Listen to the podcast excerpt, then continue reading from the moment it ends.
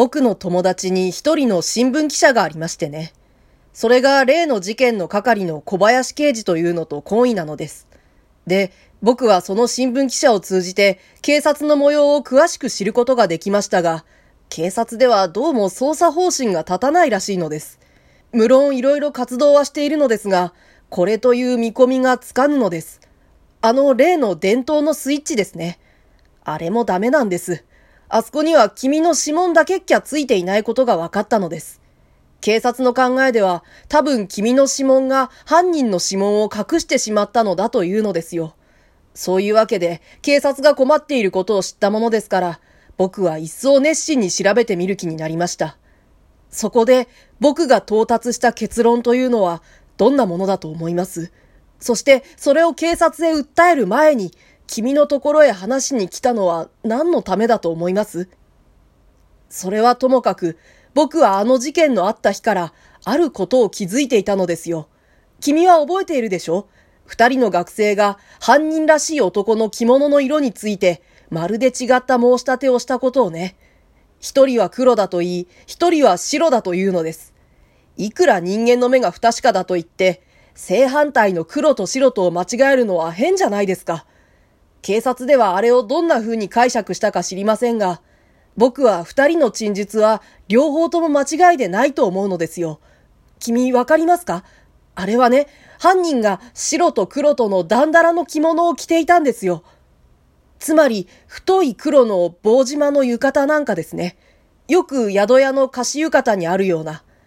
ではなぜそれが一人に真っ白に見え、もう一人には真っ黒に見えたかと言いますと、彼らは障子の格子の隙間から見たのですから、ちょうどその瞬間、一人の目が格子の隙間と着物の白地の部分と一致して見える位置にあり、もう一人の目が黒地の部分と一致して見える位置にあったんです。これは珍しい偶然かもしれませんが、決して不可能ではないのです。そしてこの場合、こう考えるより他に方法がないのです。さて、犯人の着物の縞柄はわかりましたが、これでは単に捜査範囲が縮小されたというまでで、まだ確定的なものではありません。第2の論拠は、あの伝統のスイッチの指紋なんです。僕はさっき話した新聞記者の友達のつてで小林刑事に頼んでその指紋を、君の指紋ですよ。よく調べさせてもらったのです。その結果、いよいよ僕の考えていることが間違っていないのを確かめました。ところで君、硯があったらちょっと貸してくれませんか？そこで私は一つの実験をやってみせた。まず硯を借りる。私は右の親指に薄く墨をつけて、懐から取り出した半紙の上に一つの指紋を押した。それからその指紋の乾くのを待って、もう一度同じ指に墨をつけ、前の指紋の上から、今度は指の方向を変えて念入りに押さえつけた。するとそこには互いに交差した二重の指紋がはっきり現れた。警察では君の指紋が犯人の指紋の上に重なってそれを消してしまったのだと解釈しているのですが、しかしそれは今の実験でもわかる通り不可能なんですよ。いくら強く押したところで指紋というものが線でできている以上、線と線との間に前の指紋の跡が残るはずです。もし前後の指紋が全く同じもので押し方も寸分違わなかったとすれば、指紋の各線が一致しますから、あるいは後の指紋が先の指紋を隠してしまうこともできるでしょうが、そういうことはまずありえませんし、たとえそうだとしても、この場合、結論は変わらないのです。しかし、あの伝統を消したのが犯人だとすれば、スイッチにその指紋が残っていなければなりません。僕は、もしや警察では、君の指紋の線と線との間に残っている先の指紋を見落としているのではないかと思って、自分で調べてみたのですが、少しもそんな痕跡がないのです。つまりあのスイッチには、後にも先にも、君の指紋が押されているだけなのです。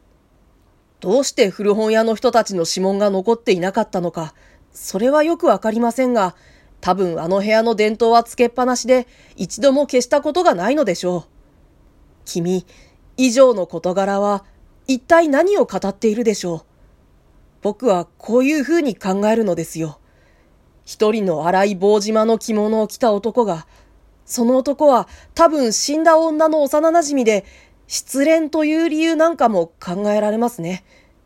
古本屋の主人が夜店を出すことを知っていて、その留守の間に女を襲ったのです。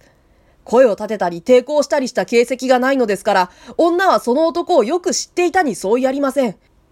で、まんまと目的を果たした男は、死骸の発見を遅らすために、電灯を消して立ち去ったのです。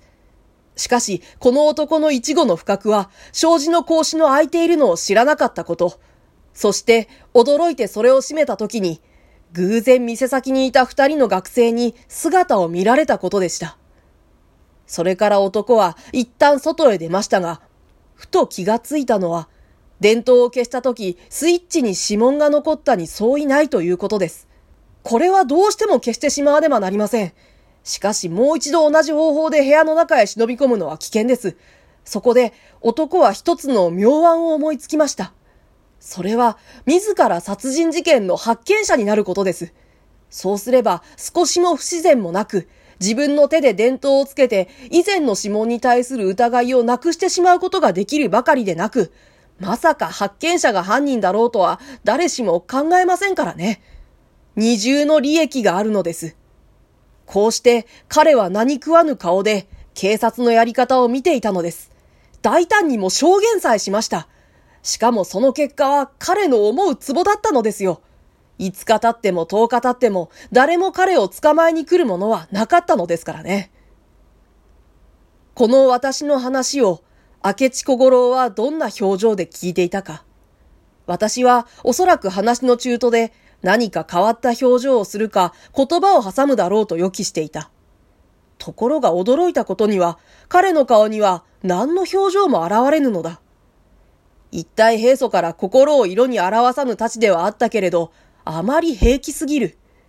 彼は始終例の髪の毛をもじゃもじゃやりながら黙り込んでいるのだ。私はどこまでずうずうしい男だろうと思いながら、最後の点に話を進めた。